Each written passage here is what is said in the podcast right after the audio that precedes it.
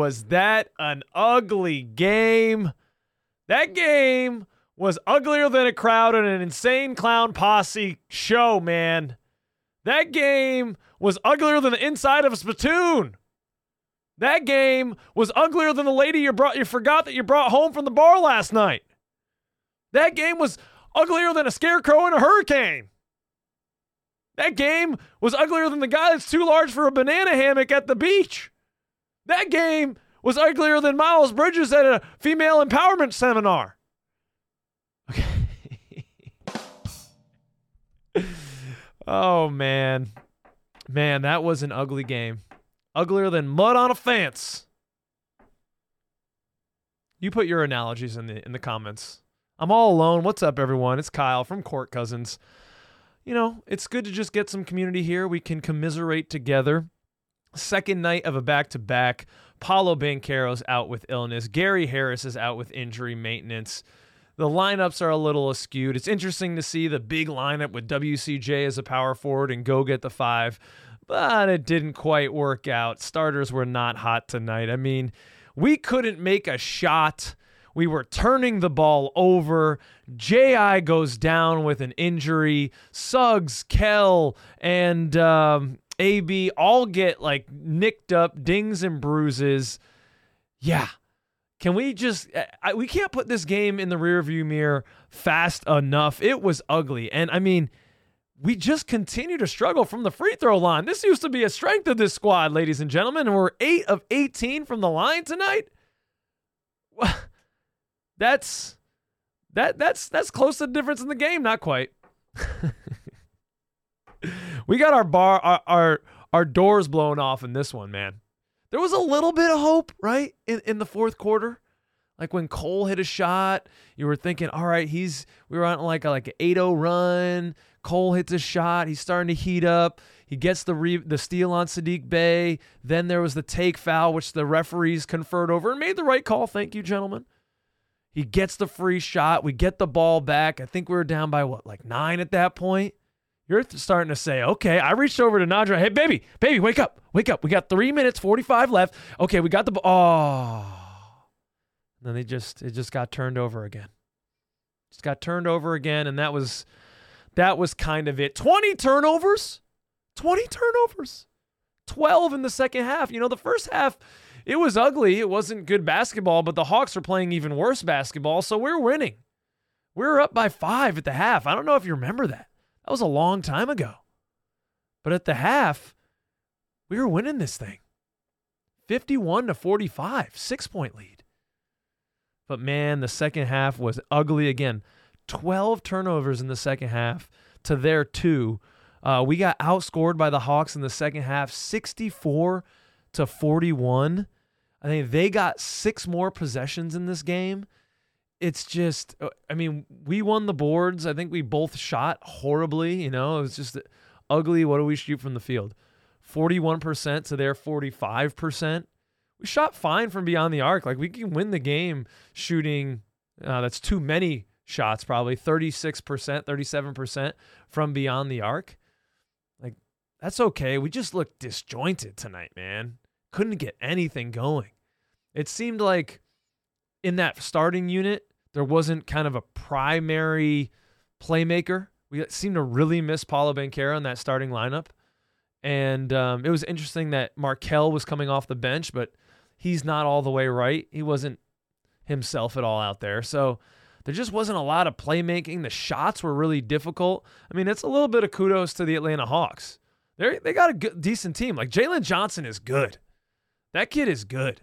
I remember seeing him in the G League, so maybe this is some hope for us for Jett Howard because I remember him playing with the the Hawks G League affiliate while the Westchester Knicks were playing here in my backyard, and I went and saw that game, and he didn't look like anything his first year.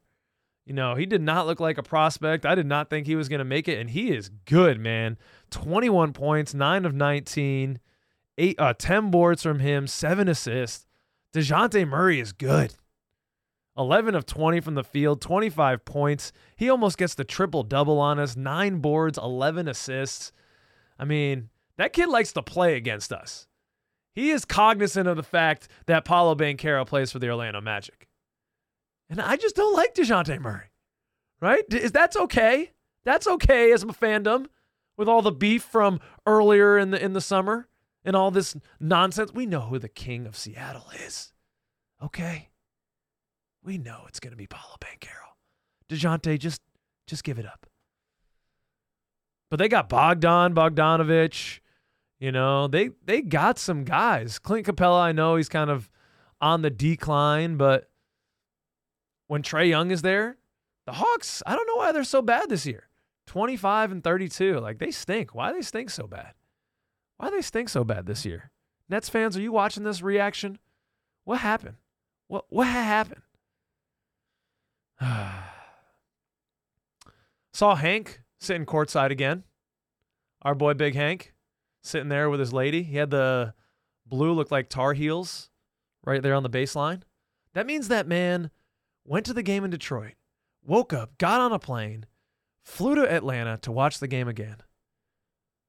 I'm so jealous of this man. So jealous of this man. Caleb, you know, he he came in and he was impressing me. He came in and his shot was looking good, 12 points, 4 of 9 from the field, but I want to look up his first half because he was really shooting lights out in the first half. Where are you, Caleb? There you are. He had oh really? Wait, oh, okay, never mind. No, that's Joe Ingles. There he is. Caleb Houstan, four of five from beyond the arc. 12 points in the first half. So is that all his points? So he scored all his points in the first half. Could have used some of that in the second half. It was I mean, we could have used something from anyone in the second half. I was I was curious because if you watch the reaction from the last game, Jay, who's been helping out with the podcast, making some some new overlays and helping us with some thumbnails and and doing some on-camera stuff, he kind of called out Franz Wagner a little bit. And I wanted to ask him about it, but he couldn't he's he's out watching the game. I wanted to see if Franz would step up. And, you know, 19 points is solid, uh, eight boards, five assists. That looks like a pretty good box score, but if you were watching the game, it didn't impress, right? He left some he left some out there. He had some beautiful plays. Don't get me wrong. There was uh, one play, the footwork was he left Dejounte Murray in, in the spin cycle. It was beautiful. But we needed a little bit more from him. Wendell with a quiet 18, 18 and 10 from the big man, as starting at the power forward position. That was interesting. I don't think that worked. I don't know if I want to see that again. But man, tough to take. JI going down. I'm going to knock on all the wood. Please, please, if you're up there, come on. This guy, this is your guy. No one else is, you know, about you like this guy. Dang, man. Something happens to Jonathan Isaac. You Christians got to convert because it's just not working. I'm just kidding. I know there's a lot of you out there. This is just this is just Jonathan Isaac's Job moment, okay? That's just his Job moment. And if you don't get that joke, then get on your Bible. That's an awesome riff by me. I hope I hope and pray because yes, even though I'm not Christian, I do pray that uh, it's nothing too serious with him because that was tough to see him go down. Um, yeah, it's it's good that they said the X-rays were negative, but um, do X-rays always show like ligaments and things, or is that just for bones? Because I'm really worried worried about the uh, the ligaments. So uh, hopefully everything's okay with Ji.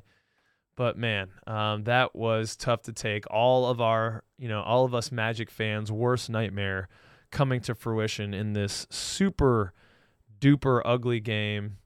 Uh, let's see here. What do we have coming up on the schedule? So let's try to see. We all right. We got Coming up on Tuesday against the Nets at home. We got a little bit of a homestand here. Three games Tuesday against the Nets, Thursday against the Jazz, Sunday against the Pistons again. Then we go on the road against the Hornets, the Wizards, and the Knicks, who are undermanned right now. They'll probably have Julius Randle back by then.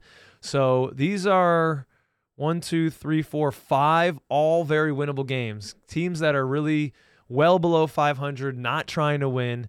we gotta hope that Ji is okay. Uh, hope that Paolo is getting over the illness and coming back. But good news for us is the Sixers lose tonight. So we stay in the mix there in eighth place, tied with the Heat. They have the, the tiebreaker on us, 13 and a half games back of the Celtics. Uh, we are a game and a half back of the Pacers who won tonight, and a game and oh, I'm sorry, uh, a game back of the Pacers and a game and a half back of the 76ers who lost.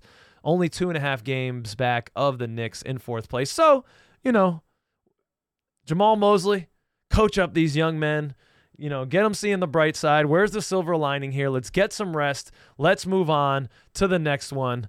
Uh, how you feeling, Magic fans? I, I know it must not be good, but let's just get some get some fingertip therapy in the comments and let me know how you're doing. Send in all of our best to uh, Ji and the rest of the crew for speedy recoveries. All right, that's it from me. Let me know what you thought about this one. I flew solo, so I need your ideas in the comments. I'll see you soon. Check out episode 61. It is live. And get your tickets, you knuckleheads, for Court Cousins Night. We're coming down March 21st. I'll see you then.